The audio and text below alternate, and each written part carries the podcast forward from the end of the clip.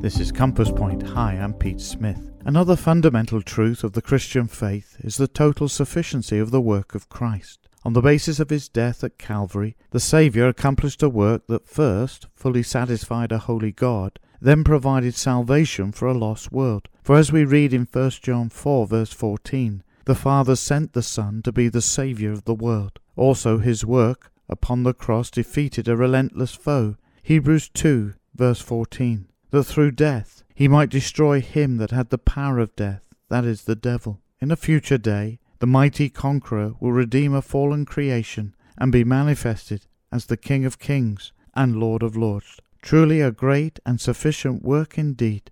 Join us again at Compass Point for more daily direction from God's Word.